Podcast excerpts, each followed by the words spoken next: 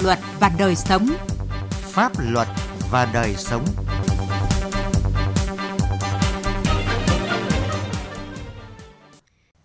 Xin kính chào quý vị và các bạn. Thưa quý vị, chương trình Pháp luật và đời sống hôm nay, chúng tôi dành toàn bộ thời lượng để đề cập công tác phòng chống mại dâm và chính sách hỗ trợ phụ nữ bán dâm tái hòa nhập cộng đồng.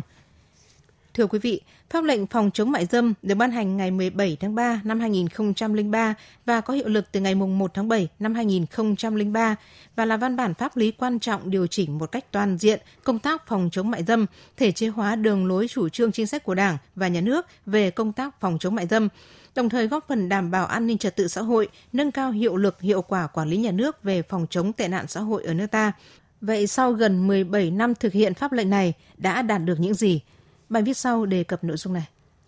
Triển khai thực hiện pháp lệnh về phòng chống mại dâm, chính phủ đã ban hành nghị định hướng dẫn, ban hành chương trình quốc gia về phòng chống tệ nạn xã hội. Các bộ ngành cũng kịp thời ban hành các thông tư chỉ thị, tổ chức thực hiện các nhiệm vụ cụ thể, đảm bảo sự phân công trách nhiệm của mỗi ngành, mỗi cấp trong thực hiện các công việc phòng chống mại dâm như tuyên truyền, quản lý địa bàn, truy quét triệt phá các ổ nhóm, tụ điểm mua bán dâm. Công tác phòng chống mại dâm cũng đã được đưa vào chương trình hành động phòng chống tệ nạn xã hội của các cấp ủy đảng và tổ chức chính trị xã hội. Nhìn lại việc thực hiện pháp luật về phòng chống mại dâm thời gian qua, ông Nguyễn Tiến Lập, Cục trưởng Cục Phòng chống tệ nạn xã hội, Bộ Lao động Thương binh và Xã hội cho rằng, các cấp các ngành đã làm tốt công tác tuyên truyền, giúp nâng cao ý thức chấp hành, tuân thủ pháp luật, huy động sự tham gia của tổ chức cá nhân trong phòng chống mại dâm. Các tổ chức chính trị xã hội, tổ chức đoàn thể có trách nhiệm hơn trong công tác phòng chống mại dâm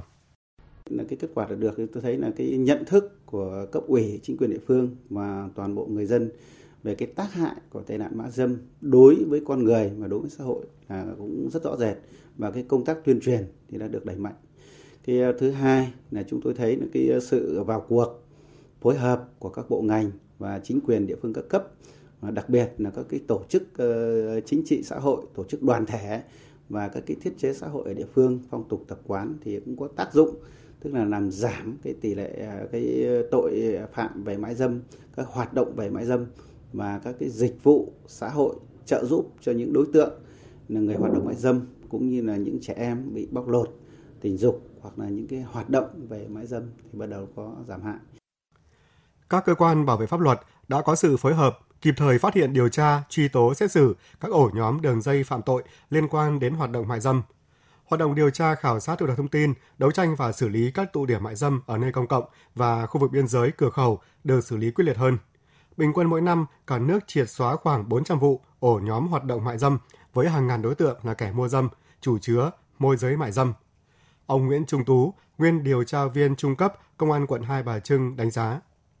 Từ khi pháp lệnh phòng chống mại dâm có hiệu lực, công tác kiểm tra, giám sát các tụ điểm có nguy cơ mại dâm cao được tăng cường, các cơ quan chức năng đã khám phá, điều tra, truy tố, xét xử nhiều tổ chức tội phạm mại dâm, môi giới hoạt động mại dâm lớn ở các khu vực địa bàn nhạy cảm, hạn chế đến mức thấp nhất tệ nạn và tội phạm liên quan đến mại dâm.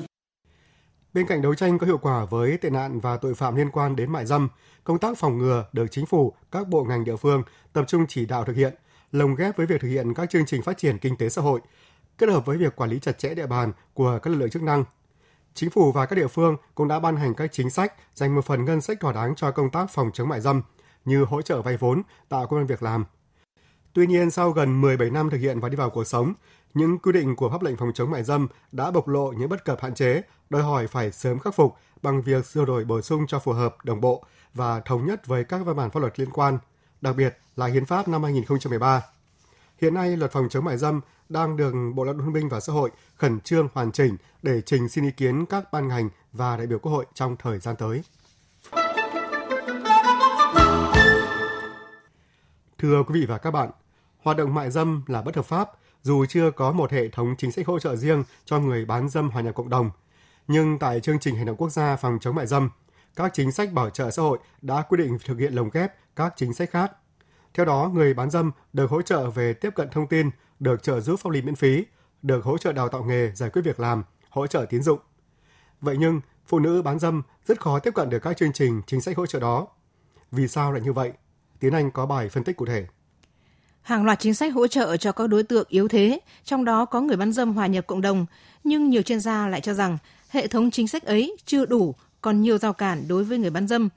Lấy ví dụ đơn giản như là luật trợ giúp pháp lý đưa người bán dâm là đối tượng được trợ giúp pháp lý miễn phí, nhưng lại đặt ra yêu cầu phải xuất trình giấy tờ tùy thân phù hợp với nơi cư trú. Trong khi người bán dâm không có chỗ ở ổn định, rồi là chính sách hỗ trợ y tế, chăm sóc sức khỏe, phòng chống các bệnh lây nhiễm, bệnh xã hội chỉ thực hiện thông qua các tổ nhóm, câu lạc bộ, nên cũng mới đến được với một số ít người bán dâm. Đặc biệt, với chính sách hỗ trợ cho vay ưu đãi từ 30 triệu đến 50 triệu đồng với thời hạn là 5 năm theo quy định số 29/2014 của Thủ tướng Chính phủ đã sửa đổi bổ sung bằng quyết định số 2 năm 2020 lại càng khó tiếp cận. Để vay được nguồn vốn này thì người bán dâm phải chứng minh mình đã bán dâm hay hoàn lương và có xác nhận của Chủ tịch Ủy ban Nhân dân xã, phường có phương án sản xuất kinh doanh. Theo bà Phạm Thị Minh, phụ trách Liên minh Câu lạc bộ về nhà Hà Nội, các điều kiện thủ tục quá khắt khe đó, mấy ai có thể tiếp cận khi đa số những người bán dâm không có hộ khẩu, nơi ở ổn định, lại bị xã hội kỳ thị, thì có ai dám công khai rằng tôi làm nghề bán dâm trước mọi người và chính quyền hay không? Dạ thôi, tại vì là chị em không muốn lộ diện cái ngành nghề của mình đang làm. Chị em không thể nào tự nhiên để mang cái xấu của mình đi ra xã hội mà bôi nên là tôi đang làm nghề như thế này nên là chị em kể cả có cho vay rất là nhiều tiền đi chăng nữa hoặc là cũng có thể là đến cái mức độ là không cần hoàn vốn thì chị em cũng không làm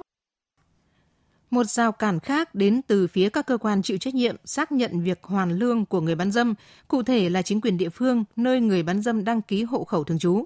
Việc xác định một đối tượng là người bán dâm đã hoàn lương hay chưa tương đối khó khăn đối với chính quyền địa phương, cấp xã do tính di biến động của nhóm đối tượng này rất cao, chủ yếu là hoạt động và hành nghề ở nơi khác – do đó khó khăn trong việc xác minh nhân thân cho đối tượng, khó khăn xuất phát từ điều kiện cư trú hợp pháp và sinh sống ổn định tại địa phương nơi vay vốn, do rất khó xác minh điều kiện cư trú của nhóm người bán dâm và bản thân người bán dâm cũng không đáp ứng được điều kiện này, bởi phần lớn họ có xu hướng di biến động và hoạt động tại nhiều nơi khác nhau, các tỉnh, thành phố khác mà không hoạt động ngay tại nơi cư trú.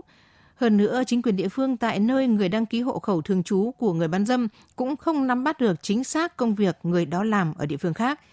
Trao đổi về vấn đề này, ông Lê Đức Hiền, nguyên Phó Cục trưởng Cục Phòng chống tệ nạn xã hội, Bộ Lao động Thương binh và Xã hội cho biết,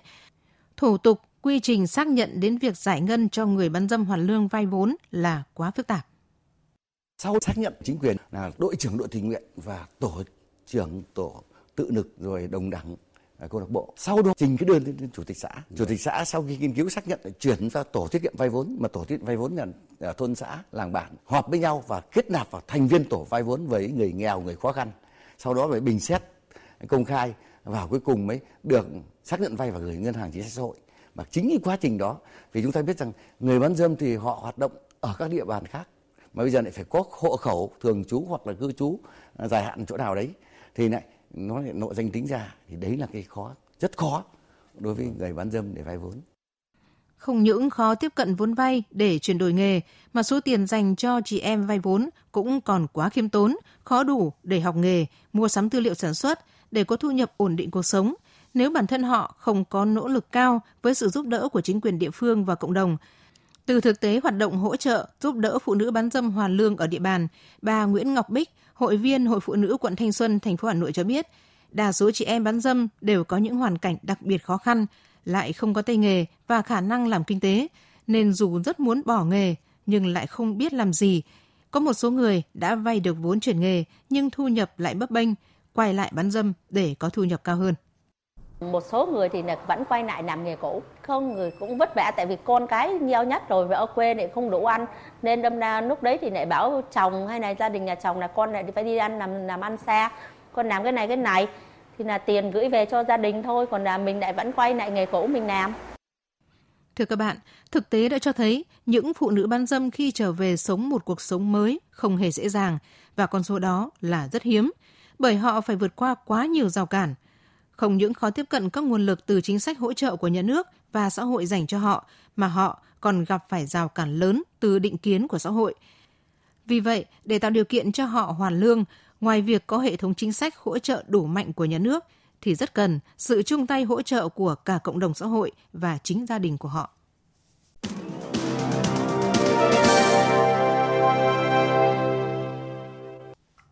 Quý vị và các bạn thân mến, như chúng tôi đã đề cập, thì dù chúng ta có nhiều chính sách hỗ trợ cho người bán dâm tái hòa nhập cộng đồng, nhưng hiệu quả của các chính sách chưa thực sự phát huy được.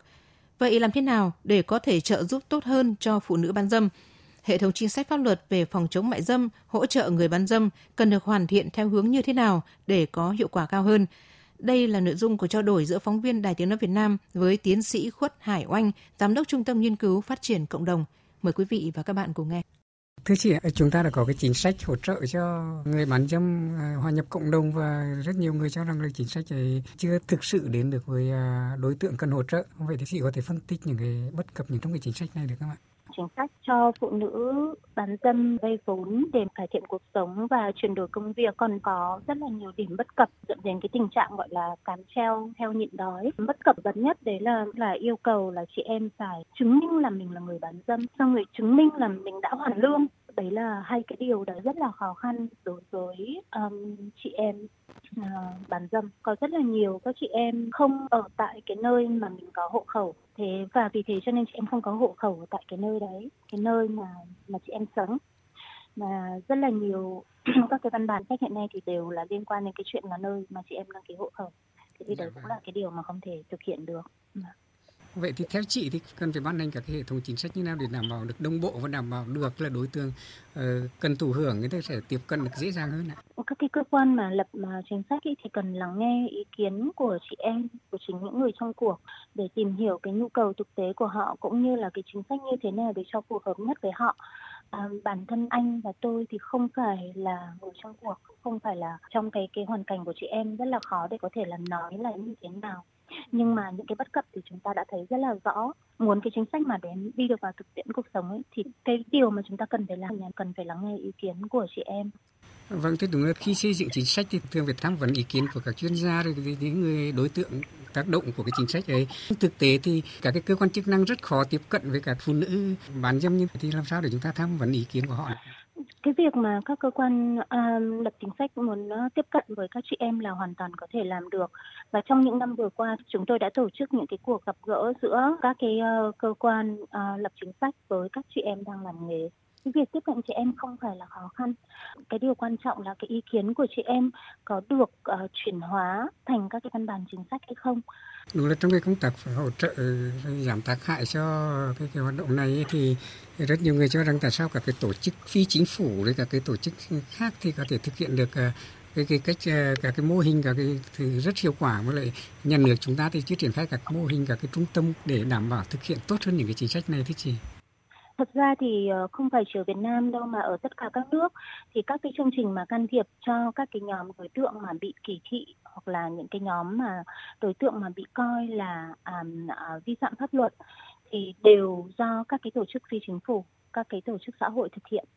cái nguồn lực nhà nước đầu tư trong cái chuyện truy quét thì chống là chính thì bây giờ đầu tư để vốn vay thì đâu có thể chúng ta dùng cho các cái nguồn lực này đầu tư hoặc cho cả cái tổ chức phi chính phủ hoặc ờ, cả cái nhóm tự lực thì cả cái câu lạc bộ này thực hiện cái việc này thì cũng không phải là cái có lẽ cũng có thể đầu tư được chứ ạ. Đúng rồi rất là chính xác. Bởi vì là có những cái hoạt động mà mình làm nó cái hiệu quả nó rất là hạn chế thì có thể là mình cần phải cân nhắc lại những cái hoạt động truy quét uh, triệt phá chẳng hạn. Mình biết rằng là mình đã làm rất là nhiều năm nay rồi và nó không mang lại hiệu quả thì mình nên đầu tư cho những cái hoạt động này những cái hoạt động mà nó thật sự là mang lại hiệu quả. Chẳng hạn như là hiện nay là ở Việt Nam thì cái tình hình mà lây nhiễm HIV ở trong cái người um, bán dâm hiện nay là là đang được kiểm soát rất là tốt. Cái số mà nhiễm HIV ở trong số phụ nữ bán dâm là rất thấp. Và cái kết quả đấy là do trong những năm vừa qua chúng ta đẩy mạnh cái chương trình can thiệp giảm tác hại mà các cái hoạt động can thiệp giảm tác hại ở trong phụ nữ bán dâm à, chủ yếu là do các cái tổ chức cộng đồng các nhóm tự lực các cái tổ chức xã hội thực hiện thì nếu như mà chúng ta tiếp tục duy trì được cái hoạt động này thì toàn xã hội sẽ được bảo vệ vâng xin cảm ơn chị Quý vị thân mến, quý vị vừa nghe cuộc trao đổi giữa phóng viên Đài Tiếng Nói Việt Nam với tiến sĩ Khuất Hải Oanh, Giám đốc Trung tâm Nghiên cứu và Phát triển Cộng đồng. Tới đây chúng tôi cũng xin kết thúc chương trình Pháp luật và đời sống. Cảm ơn quý vị và các bạn đã quan tâm theo dõi.